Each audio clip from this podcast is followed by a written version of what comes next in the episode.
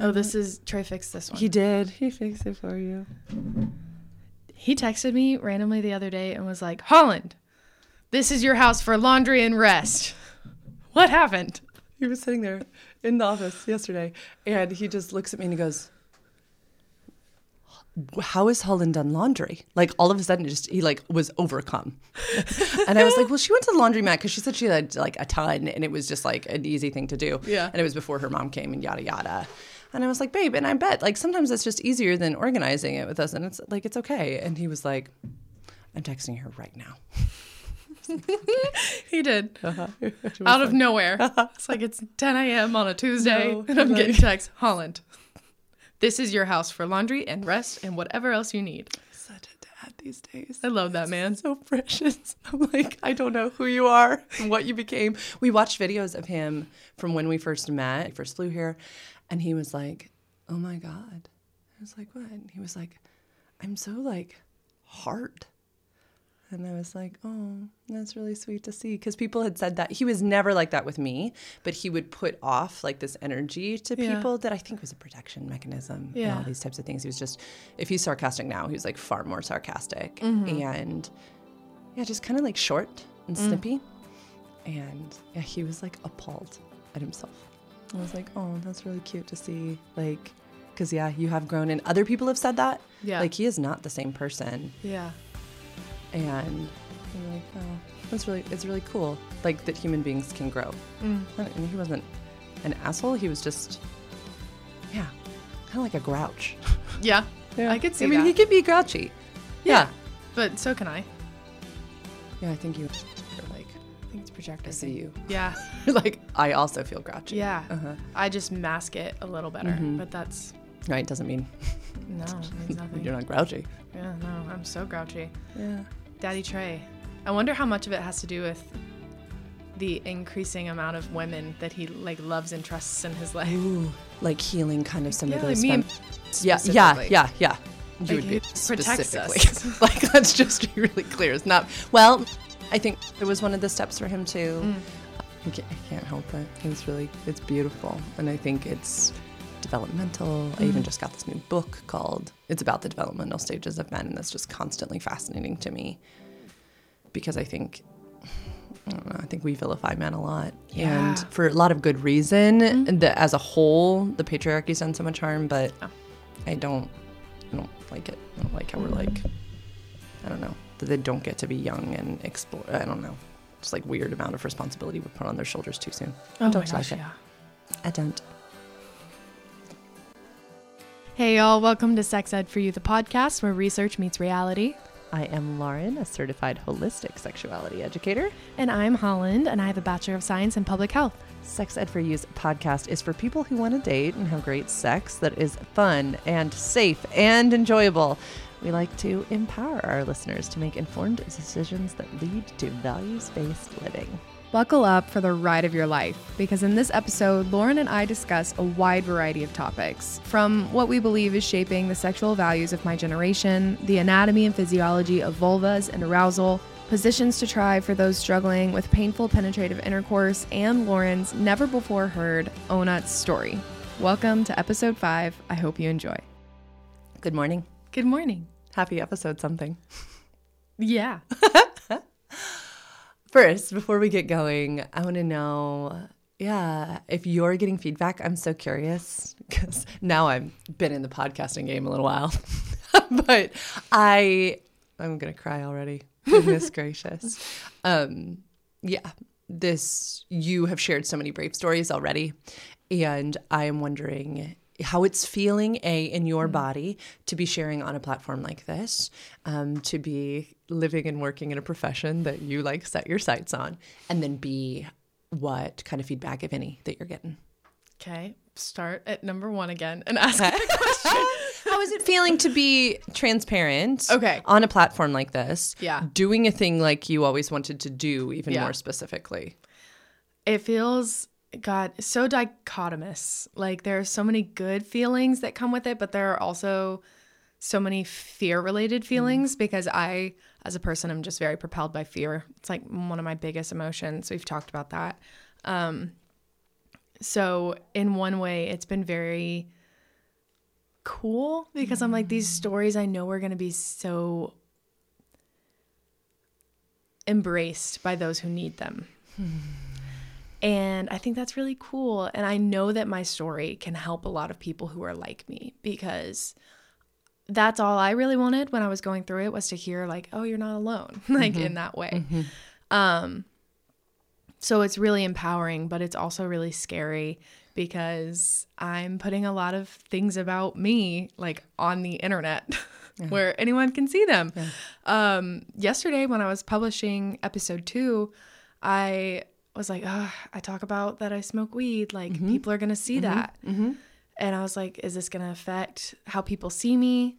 Is this going to affect, you know, my other job that I have? Mm-hmm. And so that fear kind of set in. But then I got a text this morning from an old friend who was very encouraging and um, sharing that they had also been through a, an experience recently that's been really hard on them. And they spoke on how my sharing my story was empowering for them. And it really, really encouraged me and made me feel like this is the right thing. It reassured me. I think it's Marion Woodman who talks about, is perfectionism tied to patriarchy, right? Mm. Patriarchy, big P, harmful of all people of all genders, and is part of the divine feminine, the mess, right? The digging in the dirt, the doing things imperfectly. This is the whole old power versus doing power differently that we talked about in the Cassandra Speaks book. And I think sometimes our healing journeys, especially folks like you, we want them to be perfect. It's like we want to do it perfectly. Yep. I want to heal myself perfectly. And I think part of healing, ironically, is doing it a little bit messy. Yeah. Right?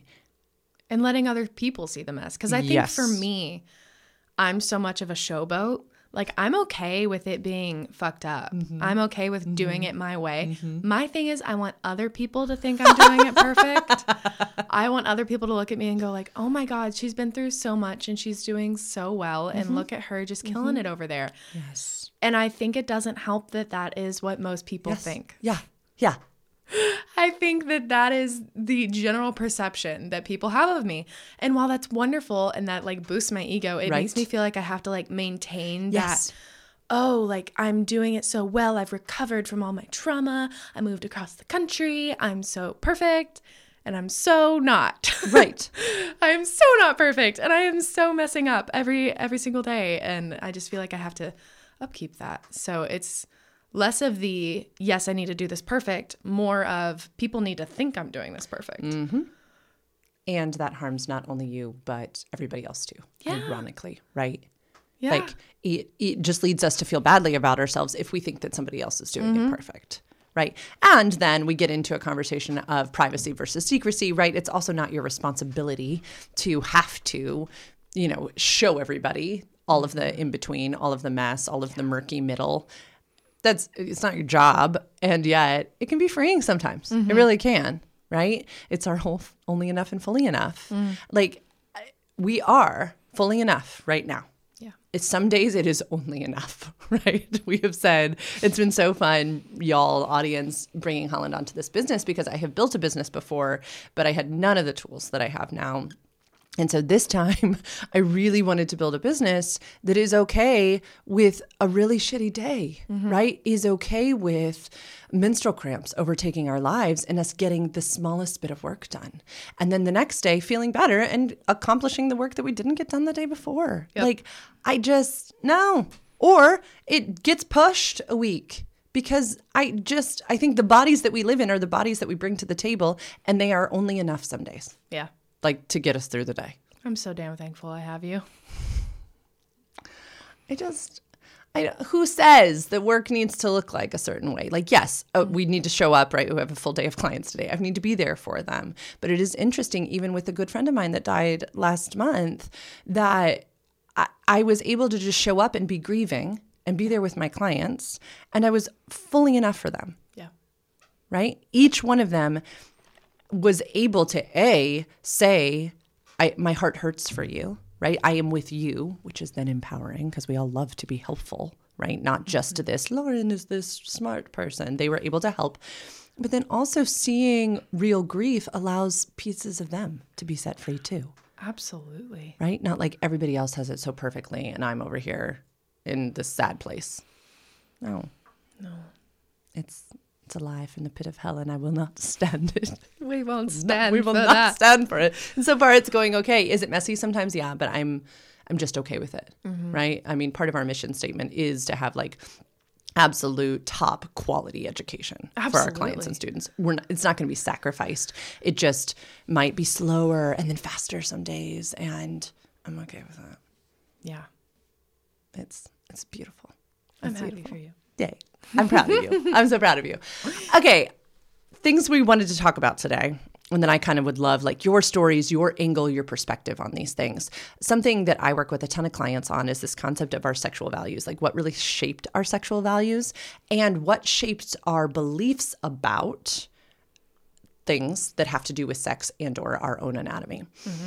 So much recently, I keep hearing um, about a disgust of our own anatomy, especially for vulva owners. Yeah. Um, we see a lot of penises out in the world. Mm-hmm. Um, they are everywhere, right? Yeah. Whether it is a phallic symbol or whether it's a penis itself.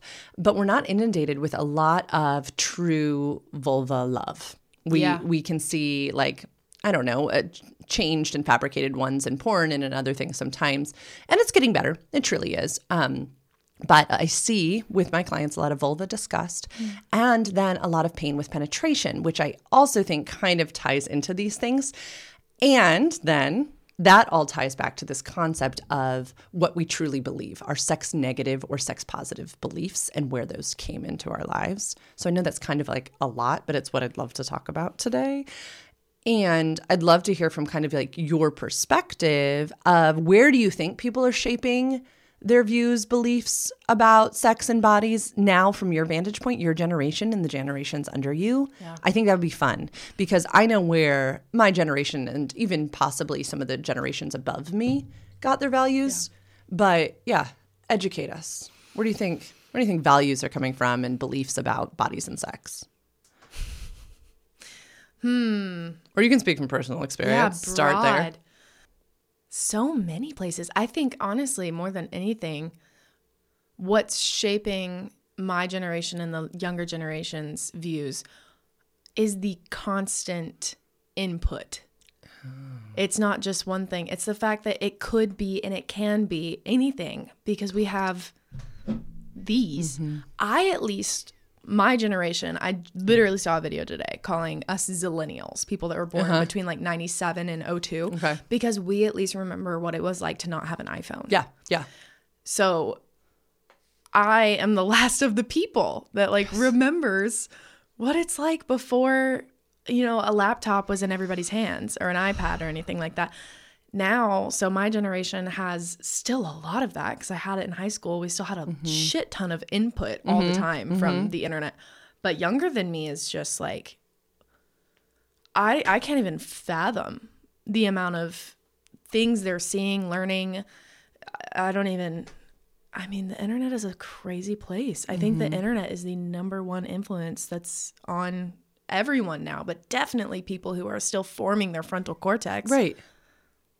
Well, and what's interesting, too, is that when you look at the research of what children and adolescents are coming to believe about sex and their bodies, it's not actual, like, education or information. It's feelings about those things, right? So it's value statements. It's morals statements. Mm-hmm. It's – which is not actually helpful information. No. It, it, the hope sometimes, right, if it's coming from a family value system or a religious value system, is that the child will prolong involvement in the thing until frontal cortex is formed. Mm-hmm. But we both know that doesn't happen. That's not going to happen. No. So instead, they're just like, ooh, this bad thing, which Jack Morin would say attraction plus obstacle equals excitement. Absolutely right? does. And so there's your obstacle. Right? So we give children these smartphones and then we're like, and don't look at anything that has to do with sex. Sex, right? Sex is bad. Sex is naughty. Sex is evil. If they even say sex. Mm-hmm. Right. And then it just becomes more exciting. Yeah. Mm. Yeah. I think values, I think that's primary. Okay. You know, internet, phones, whatever you want to okay. group that under. And then just like everybody else, peers, mm-hmm. um, whatever sex ed they're getting mm-hmm. at that time, parents, religious constructs, just like our environment. Yeah. Environment is everything. How do you think that ties in, or does it or does it not, to view of bodies, especially for people in female bodies, like mm. raised, gendered female? Yeah. Well, a big one for me was dress code.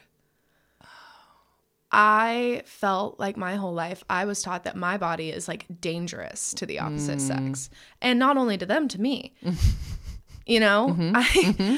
My body is so damn powerful. It can stop little Timmy from focusing on math class because I'm wearing spaghetti straps. Yeah. Like, I, you have to have this far from your knee because thighs, too much. Can't wear shorts. Can't wear leggings. But if you're wearing leggings, your t-shirt has to be long enough to go past your butt, you know? Um, but men were allowed to have, or men, they were boys, but were allowed to have facial hair. Or mm-hmm. they didn't have to wear a shirt when we were at the pool, but I had to wear a t-shirt over my bathing suit, even if it was a one piece. Like, there's just all these double standards that not only are they double standards and like icky, ew, mm-hmm. but also it was inadvertently teaching me my body is not safe. Yep. Like, I need to hide what I have, mm-hmm. especially since I, and I can't even imagine how it was different for girls who were bigger or girls who were really, really skinny. For me, it was always, I knew at a young age, I have boobs. Right. I have boobs and I have a butt. Mm-hmm. And I knew that because old people were telling yeah. me that. Yeah. Not because boys my age were saying, no. oh, nice tits. No. It was because I was being told to cover up before little Timmy saw. Yes. And... you know, all through high school, I would be sent home for, you know, mildly see-through t-shirts where you could see the strap of my tank top that I was wearing underneath. Like, but then I would go play volleyball with spandex on. Mm-hmm. But immediately after the game, mind you, we had to put basketball shorts on over the spandex. So that is such an interesting mm-hmm. concept to me. I think that was very big part of why I struggled with body image growing up, was just always being told that my body was dangerous. Because mm-hmm. then we get into, too, later, what was she wearing? We hear that all the time. Yep. Two things that I want to unpack from this. One, if our bodies are dangerous hmm, and, like, shameful and should be hidden, do you think that that leads to an avoidance of learning one's own anatomy, extending love, discovery of one's own vulva, the understanding of the process of arousal? Do you think it contributes at all to our own bodily disgust, right? Our own discomfort with being with ourselves, maybe looking at our genitals in a mirror, right? Just as we would our face in the mirror after a shower, right? I, I don't mean like spending all day looking yeah. at our vulva in the mirror. I just mean, do you think at all that so much, that any of that contributes to those types of feelings towards? one hundred percent. one hundred percent. It's not something that's supposed to be looked at. Hmm. Or I put that in quotes because that was always just how I felt. Like, mm-hmm. that's my no-no square. Wow. No one's supposed to see that except my husband on our wedding night, you know? Like, it was always, no one should see that. Right. Which, audience, is so dangerous. Mm-hmm. It is dangerous from a sexual assault angle. Mm-hmm. It is dangerous from a not knowing one's own body enough to know the difference between like what your unaroused vulva and your aroused vulva looks like, right? It is dangerous when not even knowing the the odors, right? Our, mm-hmm. we have this beautiful flora in our va- vaginas, and on any given time of the month, it, mm-hmm. the odor can change and it can be stunning and beautiful, but we also could develop a yeast infection or bacterial mm-hmm. vaginosis, and not knowing the differences in our own bodies is so dangerous. Oh yeah, I had a U T I in high school, and I remember it was when I was still playing volleyball. And I was in the middle of a volleyball game feeling like I was going to pee my pants. And like I could not, I did not know what was going on. I had no clue. I was in so much pain. I felt like I needed to pee. I was running to the bathroom in between sets. It was awful. And I had no idea what was going on. Mm-hmm. I was so confused. the research says, welcome to our podcast, that, yeah, if young people are trained to believe, yeah, is that no-no square that you said? Yeah. Is that like a thing? What? Oh, yeah, absolutely. Don't go there. That's my no-no square. Oh, okay. I understand that that was probably meant to protect. I understand the teaching behind that. Number one, we should never speak in like little terms like that with young people. They need to know the ac- absolute correct terms. It stops them from reporting. Yes. They wow. need. They don't need to say, someone touched my no-no square, yeah. right? They need to say, somebody touched my vulva through my underwear, mm-hmm. mom, right? They need to be able to speak exactly about what happened with power and authority about mm-hmm. their own bodies, just as they would say, someone touched my elbow. Yep. Like, it is just a body part. Yep. And we need to empower young people to say that. But so that's primary. Mm-hmm. And then right up next to it is pleasure needs to start with us. We need to be the lovers to ourselves first so that we can understand what it is that we're deserving of so that other people come along and treat us well. Mm-hmm. Right? That is the difference between fear-based sex ed and pleasure-based sex ed. And I know it sounds scary to so many people out there, but if it was not discouraged, think how many of us would be spared shitty lovers. I'm yeah. sorry. Right? If we were like, no, sorry, I do a better job taking care of myself. Mm-hmm. Move along. Move along. Okay? Or, ow, that hurts. Mm-hmm. Right? If we are, so let's move on into vaginal penetration. Um, yeah. Do you want to try to do any of the nerdy research of what happens during sexual arousal?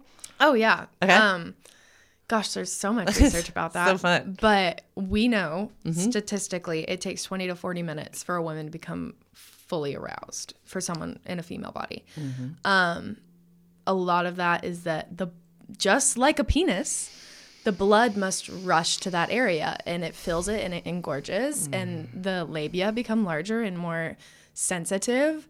It takes twenty to forty minutes for mm-hmm. that to happen, though, and proper lubrication occurs within that time.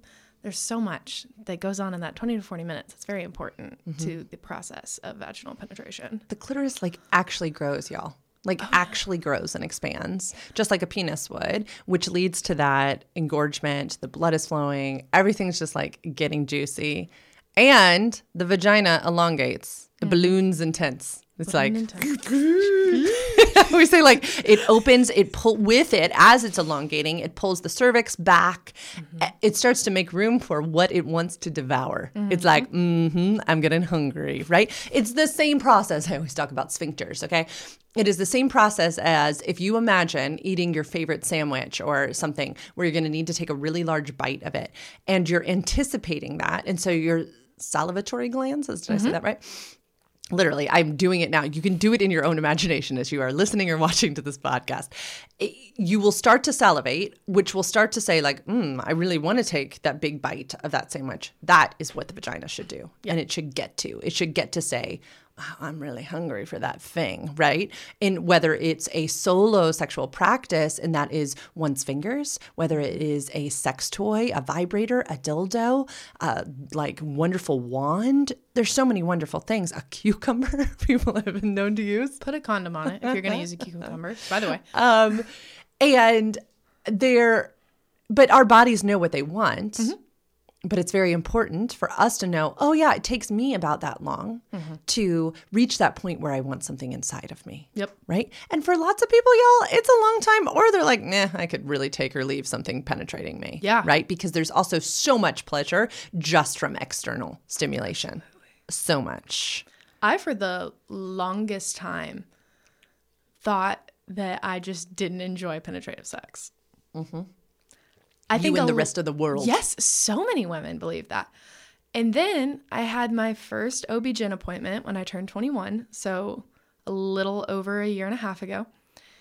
And, you know, they do a finger exam. Mm-hmm. So um, I have a wonderful O B G Y N back home, and she knows a little bit about my story, and so she was very kind and loving when she was doing this and talking me through it.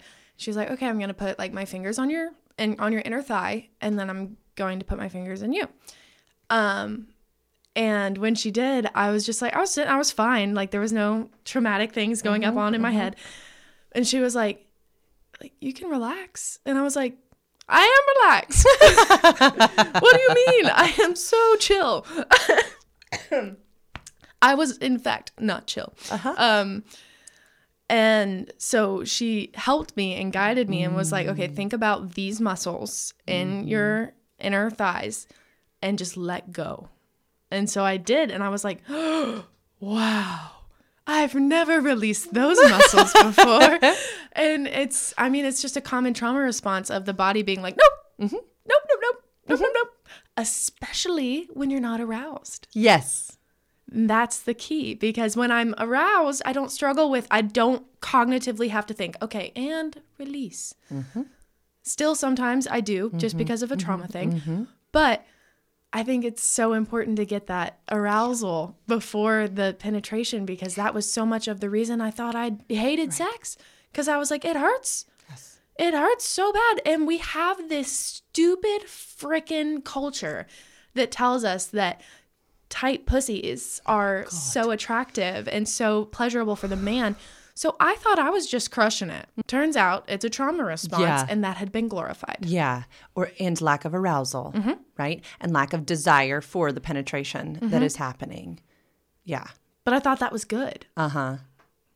Y'all, that is a male-centered, male-focused, phallic-focused view of penetrative intercourse. And it is the predominant narrative that we hear, especially in the United States, and it is messed up.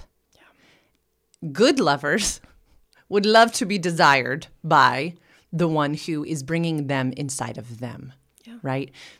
Yeah, reach out if you want to work on this. But my fav- one of my favorite things to talk about is this concept of the devouring vagina, and that she takes in what she wants. Yeah, penetrative intercourse. For the audience who's just listening, I am demonstrating right now. This kind of like thrusting concept. Yeah. It, no, it absolutely feels wonderful for the penis. And I love penises. I love them, okay? But no, the vulva, the vagina, the clitoris loves rocking motions. It loves the penis holding still. I always say like a rod. Mm-hmm. And then the vagina moving around on it. Mm-hmm. We have these luscious hips, y'all, for people with vulvas. And we are meant to move them. And so, yeah, on... in exams, in pelvic exams at an O B G Y N's office, yeah, we're going to see a lot of discomfort, because no, it is it is not the time and space to get sexy times. Although with clients with trauma, I will tell them to take um, AirPods or some type of thing and listen to some type of romantic novel to calm themselves down, yeah. because it is such a stressful, let's do a whole episode on that at some point, yeah. like preparing for that exam, because it's so stressful. But no. It is such, it is so archaic, this tight pussy thing. Oh my goodness. And it's just wrong. Like if yeah. you think about it, no, it's just wrong. Like also, the same vaginas are the same things like birthing babies. Yeah. Yeah. They are able to expand yeah. and do miraculous, amazing things. Yeah. And then be fully functional afterwards, mm-hmm. which shout out for both becoming fully functional afterwards and your tight pelvic floor on the exam table. And maybe we can have somebody on. Pelvic floor physical therapy is a wonder. And so if you're an audience member out there and you've like never heard of pelvic floor physical therapy, reach out to us and we can get you connected to somebody in your area. First and foremost, they are some of the most consensual providers ever, and they are just the coolest. But second, they would be a great addition to maybe if you're in sex therapy or sex education, but you're still having like the muscular type of work that needs to happen. They would, they're just phenomenal. Like mm-hmm. they are just phenomenal and can help you change your life, help you connect that mind, body, yeah. like, and make magic yeah. of, oh, because that's all she had to do was mm-hmm. say these muscles. Yeah. I just had no idea. Right. One of my favorite authors, teachers, Betty Dodson, has this quote in her book, Sex for One, which is a must read for anybody to understand the relationship that we have with ourselves as sexual beings. But she says that in our quest to become good little girls and good little boys, especially in constraining cultures, whether it's religious or a family origin or um, cultural, we can cut off the neural pathways from our brain to our genitals. And I can't tell you how many times I see this, how many people come in and they're like, I'm in pelvic floor P T, and there I can use their prompts and phew, relax it. But then I'm in an intimate moment with my partner, my loving partner, mm-hmm. and I can't relax my pelvic floor anymore. And so we work on redoing messaging, right? Mm-hmm. Weeding that garden full of sex negative beliefs and truly figuring out how we can create chaos in the brain so that we can then make new neural pathways to pleasure. Mm. Because we got to weed these gardens. Some mm-hmm. of these things were planted in us, the no-no no-no square. No-no square. Before we were old enough to really form opinions about these things. Yeah. So they were chosen for us.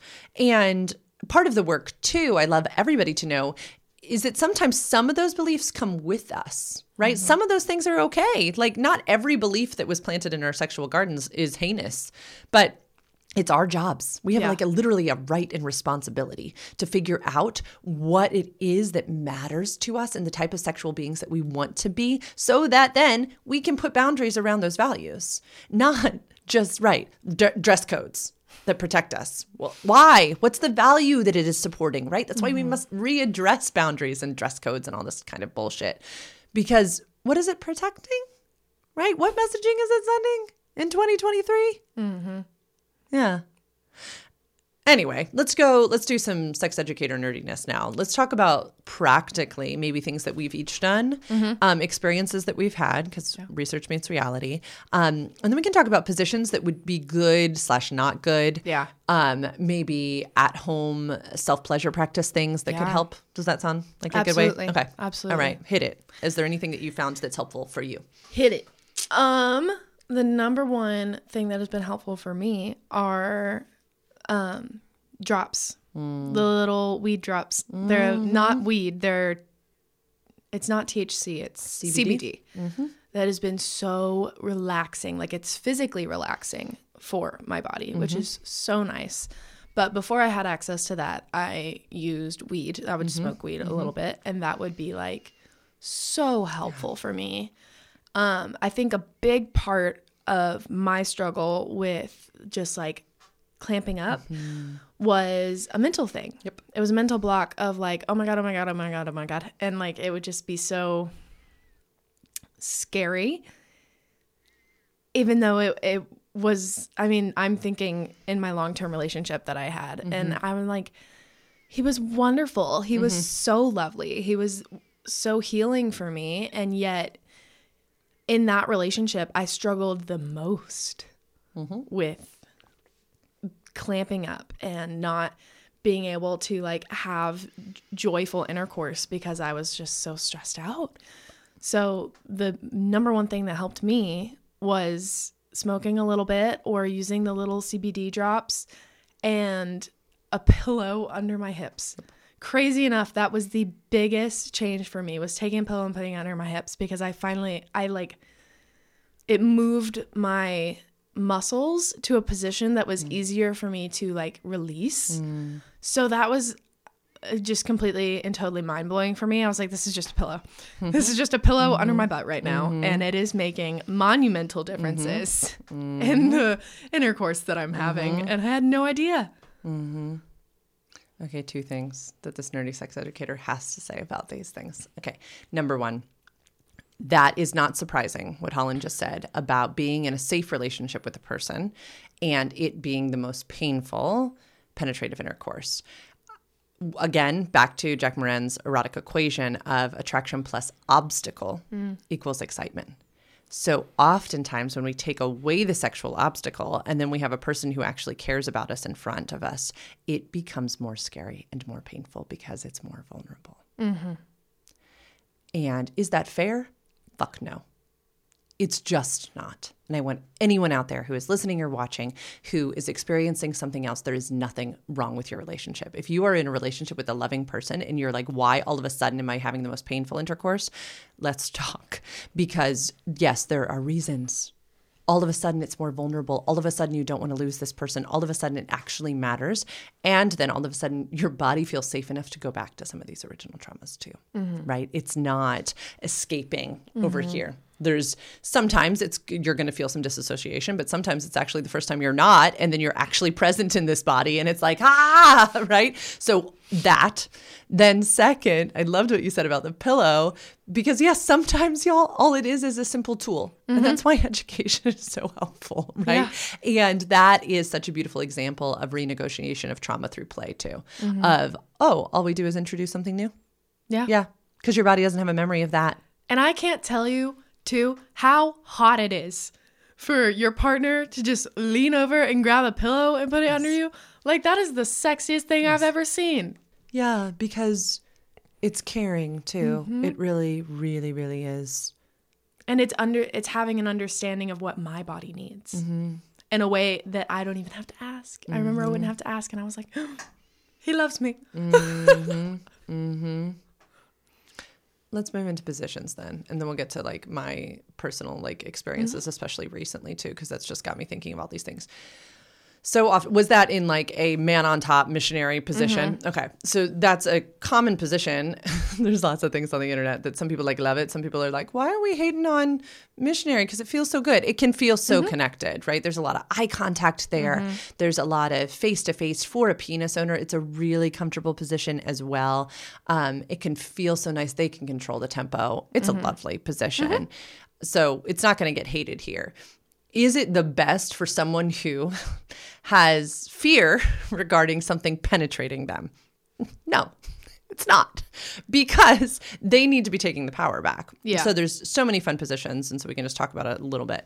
Um, a woman on top, right? Yeah. Would be really great, especially if it was almost torso to torso, not we always see like people like sitting up, like riding. Okay. Yeah. I don't mean that, because that that's people get in their minds that this like vulva's like plopping down on top of this erect pokey penis. Okay. That's not what I'm talking about. Oh, I've been impaled. Uh-huh. No, you're not like sitting on a sword. I don't like this uh, this visual.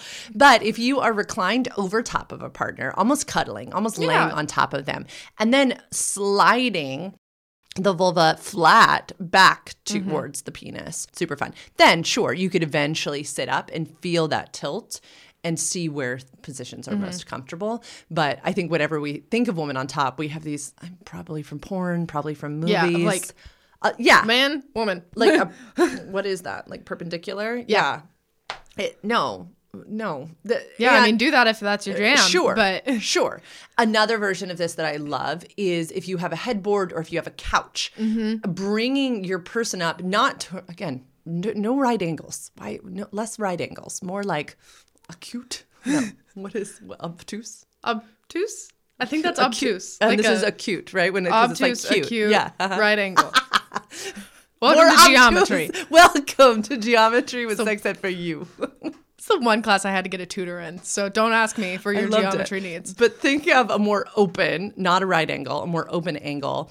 And again, woman on top.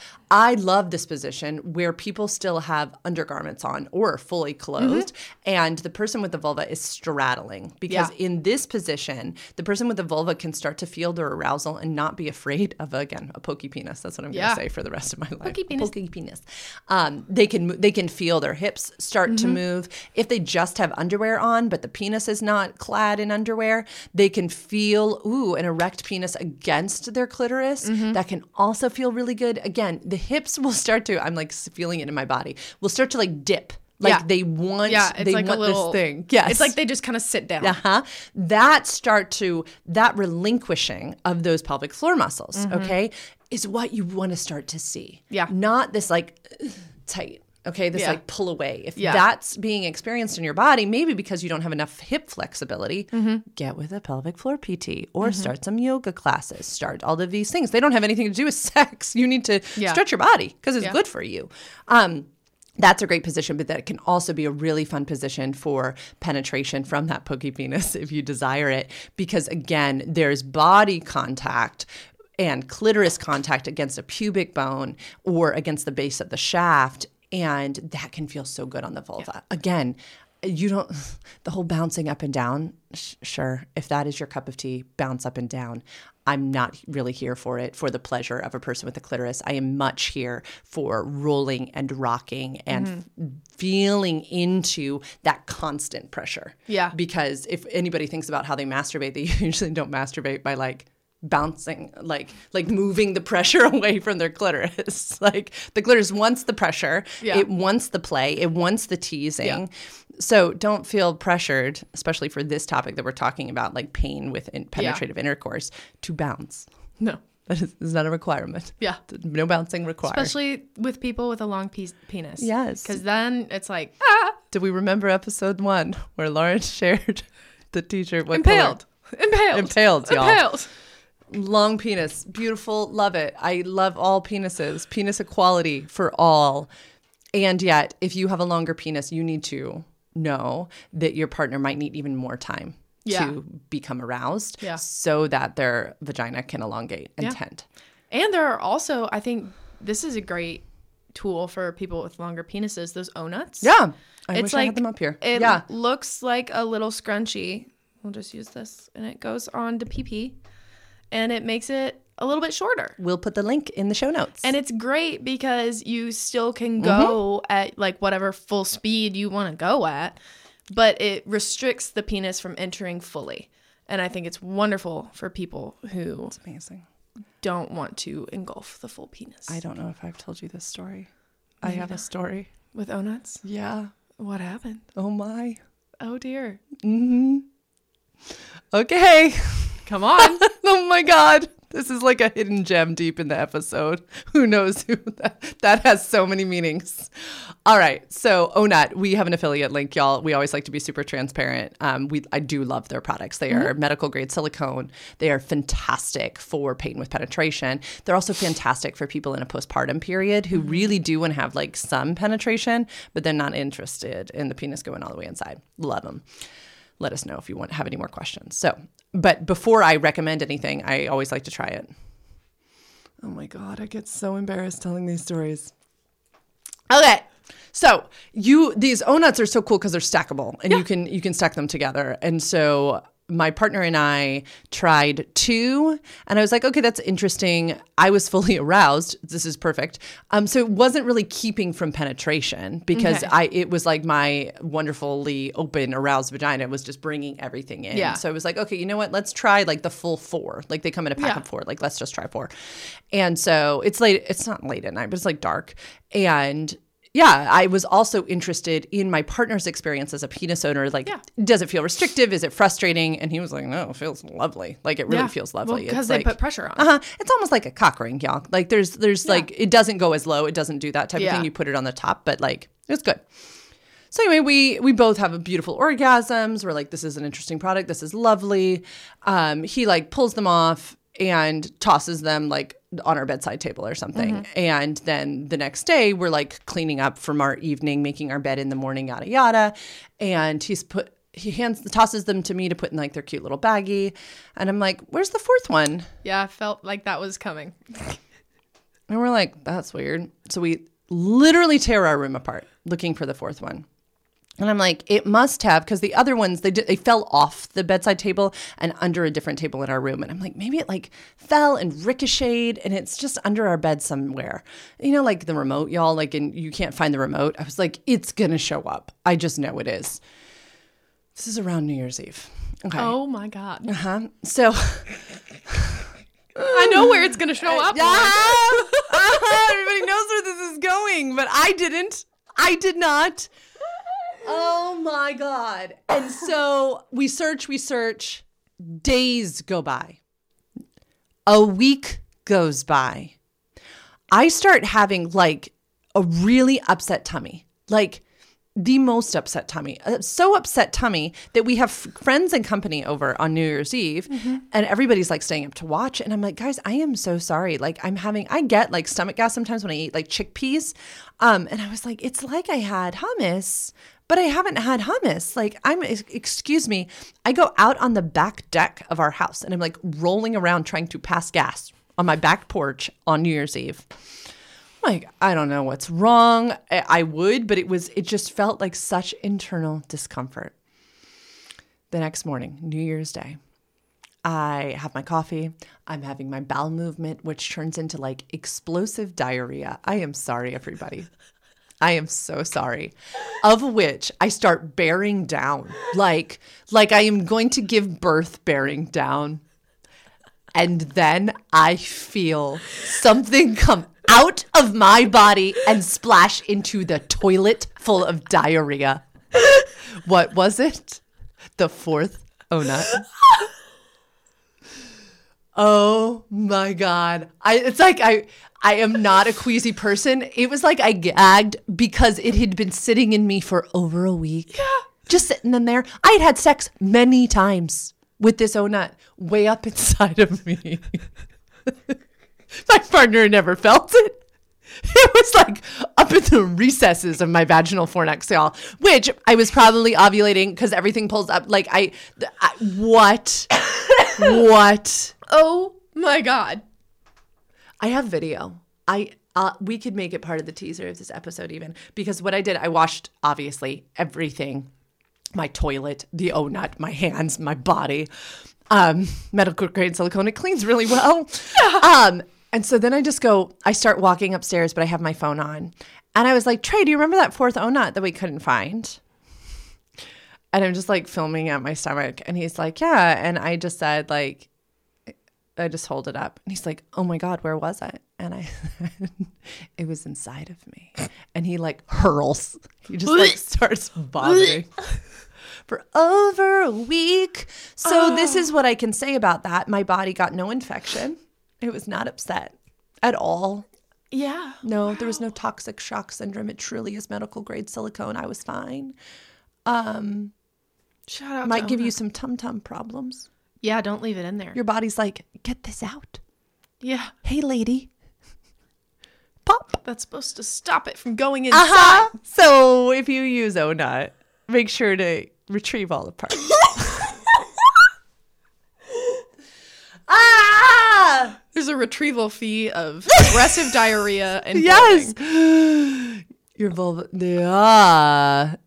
Sex education. Yeah, I, again, and kind of like what Holland was saying and earlier, like that she wants people to think she's doing a good job, right? Like it's not even about the doing the good job. She wants people to think she's doing a good job. That was me being like, oh, I can't tell anyone because I'm supposed to be a sex educator. That's the best thing I've ever heard in my life. I feel like that should be an advertisement for OhNut. We're safe up to a week. Inside your I, body. I, no, it's really not good. It's really, it's really, it's really not, not, not recommended. No. No. Your body will expel. Yeah. Anyway. Yeah. Okay. Positions is what we were talking about. Um, so many positions that could be good. One of my favorites is um, a, like a side lying position. So, that's what I was going to say. Mm-hmm. Yeah. yeah. Do you want to try, kind of describe yeah, like, it? Or, like uh-huh. spooning. Uh-huh. So um, have, you know, your penis person behind you. And I feel like it's easiest for the penis person to figure mm-hmm. out mm-hmm. all that. And they do kind of lead it, I guess, mm-hmm. in that situation. Mm-hmm. But I think it's very comfortable because you really don't, it's not full penetration mm-mm. at that point. Mm-mm. Like at that point, I think it's maybe an inch or mm-hmm. two mm-hmm. that goes mm-hmm. in. And it's so easy for them to reach around yep. and play with the clitoris. And mm-hmm. like, it's just a really comfortable position if you're not super comfortable with the idea of deep penetration. It's also a really good position to have a vibrator in. Oh, yeah. Yeah. And again, with the penis being a rod, if you want to w- you just have the penis under hold still. Or, y'all, if this is a same-sex couple, like, yeah, you could have a dildo in there. Mm-hmm. You could, right, be pen- like just playing from the back with mm-hmm. fingers. Again, shallow mm-hmm. penetration would be so beautiful. Um Yeah, but using a vibrator on yourself from the front while some type of penetration is happening from the back, but still moving the hips if yeah. you need to, right? Or doing whatever typical clitoral stimulation can feel really good because, yeah, that shallow penetration is lovely there. It's lovely. It's so lovely. Um, and then a favorite of mine, which is harder to describe on here, is the person with the vulva kind of laying on their back and the person with a penis laying on their side facing the person. Okay, so this is this is going to be almost more of a right angle. But the person with the vulva has one leg draped over the person with a penis, and then the person with a penis is almost like fitting into them like a puzzle piece. I know this sounds. I'm gonna give. I'm gonna send you an image. You can put it up on the screen, like you did the tattoo. Okay, because it's really one of my favorites. Some people call it scissoring, but that gets confusing because we all have a different view of scissoring. I call it side-lying sex, in that you are almost facing each other, mm-hmm. but the person with the vulva can literally guide, because they're they're just here. Like if you can reach your own vulva, yeah. you can reach the penis in this yeah. position. Um, and then the feet can be planted either one on the bed or the floor or whatever you like to have your sexy sex. And then the other foot can either be planted on their hip or over them. I have a small sex partner, so my my person's very petite. My leg can go all the way over, and I'm so tall. But for lots of people, their leg can just rest on top of their person, but then they can okay. still get, I promise I'm going to give you this view. It's so lovely. It is one of my favorite ways to introduce penetration for people who don't like penetration. Okay. Because you can still see your person. They can be mm-hmm. kissing here. They can be touching the boobies. There can be lots of touch and connection, mm-hmm. but the person with the vulva can be guiding and rocking their hips up onto the like leg that's literally draped over them. Interesting. I'm going to send you a picture. Thank you.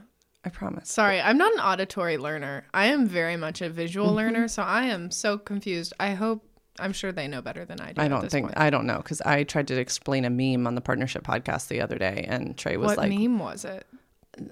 Okay, I'm gonna try this again. My sex partner, y'all, my husband, my partner, just had a vasectomy, and so I sent him a meme of Mel Gibson, a director. Everybody has Mel Gibson mm-hmm. thoughts, talking to the actor who played Jesus in The Passion of the Christ. Okay. Okay. So Mel's sitting there. The guy who's playing Jesus has like the crown of thorns and blood all over his face. Okay. And he's just looking at Mel with this like perturbed look on his face. And the meme says, me explaining to my wife that I know everything about the human experience after getting a vasectomy. And the person's just looking at him. And it's like, my wife. I thought I did a good job describing that. And yeah. I could visually see it. Yeah. Okay. Well, thank you. I can see it. Okay. But you can't see my sex position. No. Okay. Well, that's because it's, I don't think a lot of people use it. I mean, you'll have to tell me if you like, you've ever tried this before. No. Not okay. that I know of. Because you have long legs too. This I do have work. very long legs, but I also dated a very tall human for a I while. I still think this would have worked. A position that I wouldn't recommend for someone who's like ouchy times with penis poking. Doggy. Is doggy. Do you want to talk about why or experience or anything like that? And then I will tell my personal story. I feel like I have a weird experience with it because okay. I actually really like doggy. Okay. Yeah. It's that. Did you ever feel any like cervical discomfort or any uterine discomfort or any like? There were a few times that I would be like, oh, we need to stop. Okay. But I mean, we always had just like a safe word and I would be like, oh, oh. Okay. Yeah. Again, depending on arousal. Yeah. Depending on length of the penis, depending on angle of the lean or, yeah, it can be varying degrees of uncomfortable for people. And mm-hmm. I love that you brought it up that, you know, missionary guy on top was more painful than mm-hmm. that because everybody's going to have a different experience. And so it's fine. But predominantly, a lot of people have discomfort with doggy style. And that is literally just the tilt of the pelvis. And yeah. You know what? I bet that has to do with it, too, because mm-hmm. I have a tilted uterus. Mm-hmm. So I wonder if mine is mm-hmm. more tilted to where it's more comfortable to do doggy mm-hmm. than it is for missionary. Exactly. That would make a lot of sense. Mm-hmm. And so with that, a lot of people get thrown out, oh, you have a tilted uterus, but then never, like, get any instruction regarding it. Yeah. Uh-huh. It it really doesn't matter with intercourse if a ar- full arousal is present. Mm-hmm. The only times it's really going to be uncomfortable is, yes, if you're in the position. So some uteruses, when they say you have a tilted uterus, tilt forward, and then some tilt backwards. Mm-hmm. And you can, yeah, we can put more in the show notes about that, but that's a whole nother episode. And yeah, I bet just the angle of the yeah, tilt. Yeah, because mine is tilted forward, mm-hmm. so that makes mm-hmm. sense because you think about being pronate like that. Mm-hmm. Like that's absolutely more down. Mm-hmm. So that makes sense. It's just bodies. Huh. Uh-huh. Light bulb. Woo! If your partner really wants to try doggy style, you really want to try doggy style, because I believe that everybody gets to try whatever they try want froggy to. Froggy style. Yeah. Well, there you go. Explain froggy style. Froggy style brings in my best friend, the pillow. I love the pillow. Uh-huh. You take the pillow, and instead of putting it under your butt, you put it under your hips. Mm-hmm. Um, you have the person with the vulva lay down on their tummy. Mm-hmm. Um, so it's less of an aggressive ninety degree angle again. So you put that pillow underneath your little hippies while you lay down. And I have usually do it with like legs together, okay. um, or just like barely okay. apart. And then you have the person with the penis come behind you and kind of like lay on mm-hmm. top of you rather than like yeah. lord over you. So it's more like a like a cuddling. It's mm-hmm. almost like taking that sideline position yep. and just like rotating it. Yep. Um, and yeah, just have them penetrate from a like behind, but like more gentle, and it mm-hmm. offers just a little bit more of a gentle degree angle. And then, y'all, what's getting stimulated but the clitoris from the pillow, mm-hmm. and it's going to be more pleasurable. Mm-hmm. It just is, right? Yes, doggy style, like hands and knees, could absolutely for some folks be super pleasurable in that if the angle is right, the penis is rolling over the G-spot continually and the urethral sponge and hitting skin glands, and it could be an amazing angle. But there's not going to be any of that frontal clitoral mm-hmm. pleasure that is pleasurable for a lot of people. So again, mm-hmm. in a doggy style position, having a vibrator there is a great idea. Um, but in the froggy style, any type where, yeah, you are more flat, it's just going to be more fun. You can, again, bring a vibrator around and make it pleasurable for all. Mm-hmm. Um, and then another version would be if you're standing. So you could stand. And again, we need we need stickers that are like sex educators against right angles. Like I'll not at a right angle. Like I think a lot of times we'll see like leaning over a table. But I almost I would like you to imagine like leaning over a dresser or something taller mm-hmm. um, where you can bend, but it's not like this full bend over. Yeah. And so then the person behind you, and again, this is all about heights and all that type of yeah. stuff too, right? It's only going to work for certain types of bodies, but you could also like step on a step stool. There's so many fun things you could do. Um, so that the person with the penis is coming behind mm-hmm. and getting to hold the hips, getting to like caress the boobs, all that kind of good stuff. But you still feel supported with whatever you're leaning over. Yeah. Bookcase, built-in, front door. I mean. Back of couch. Uh-huh, back of couch. Find something that just fits with your height. Yeah. That's maybe not a full lean over. Yeah. Again, though, if you want to increase comfort with these things, stretches. Mm-hmm. Like, tr- we are bodies. Like, mm-hmm. we are, like, it's like our tool we bring yeah. to the sexual experience. And it is really, really helpful. I can link to the Vagina Rehab Doctor. Yeah, so if you are experiencing discomfort, exercises. We if, just like if you were wanting to get better at, I don't know, uh, running. And you would work in some yoga or some stretching pre and after running. Um, it, it's okay to yeah. view like good sex as a sport. Like yeah. it's okay to stretch your body to have the sex that you want to have. There mm-hmm. is nothing wrong with it. It's, no, it, sure, sex is like primal and part of our bodies and inherent, and it, we are worthy of the best sex. That doesn't mean we don't sometimes have to stretch our bodies. Yeah, Mm-mm. get a good stretch in.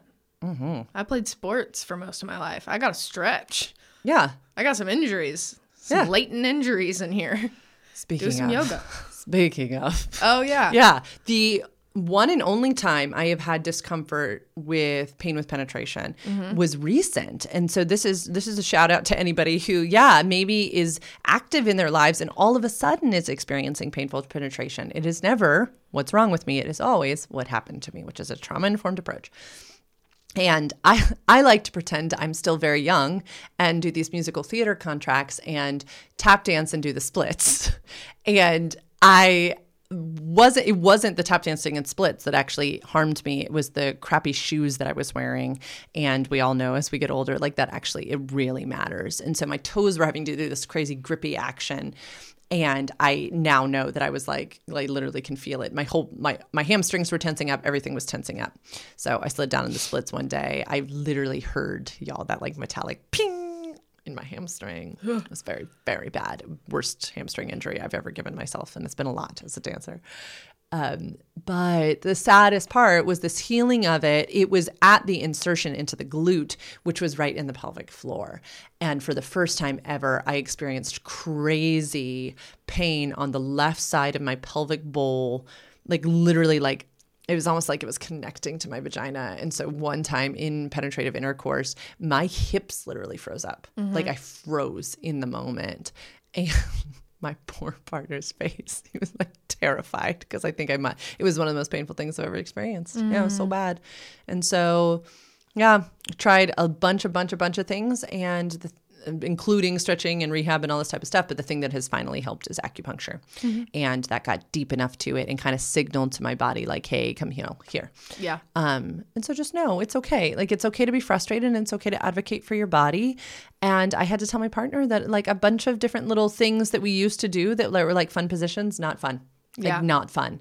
And the way, F Y I, it can turn into something much longer and more um problematic in your sexual relationship is if we do not advocate for ourselves. Mm-hmm. If we just start taking pain, mm-hmm. then the body starts being like, oh, I don't like this. Oh, I don't like this. So the number one thing I would tell you as a sex educator is, yeah, don't do that. Say say to a partner, ouch.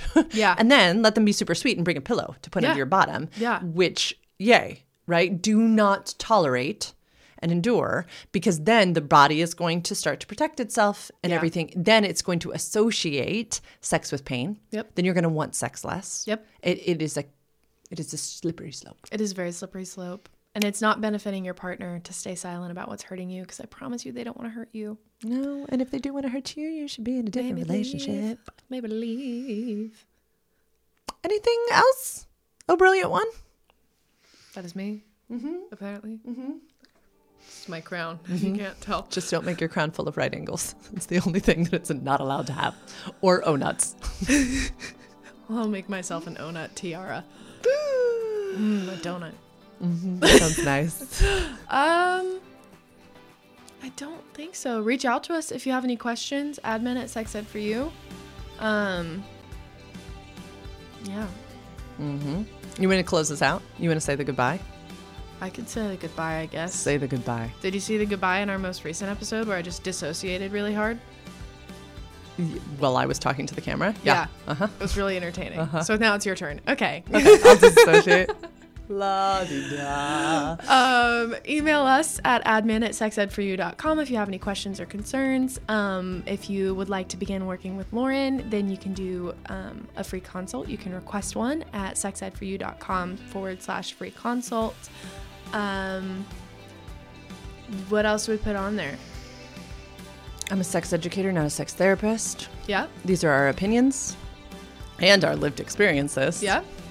Um, Follow us on Instagram ooh. at sex underscore ed underscore for underscore you. Mm-hmm. Um, do your own research. We love research. If you find research that you want us to talk about, send it to us. Yeah. Um, you have a right to informed decision making, and we hope that this is like helpful. And if it's not, leave it. Leave it behind. Um, it's one of our favorite things that we get to form opinions, and we want you to form your own. Yeah. Have a lovely day. Bye. Bye.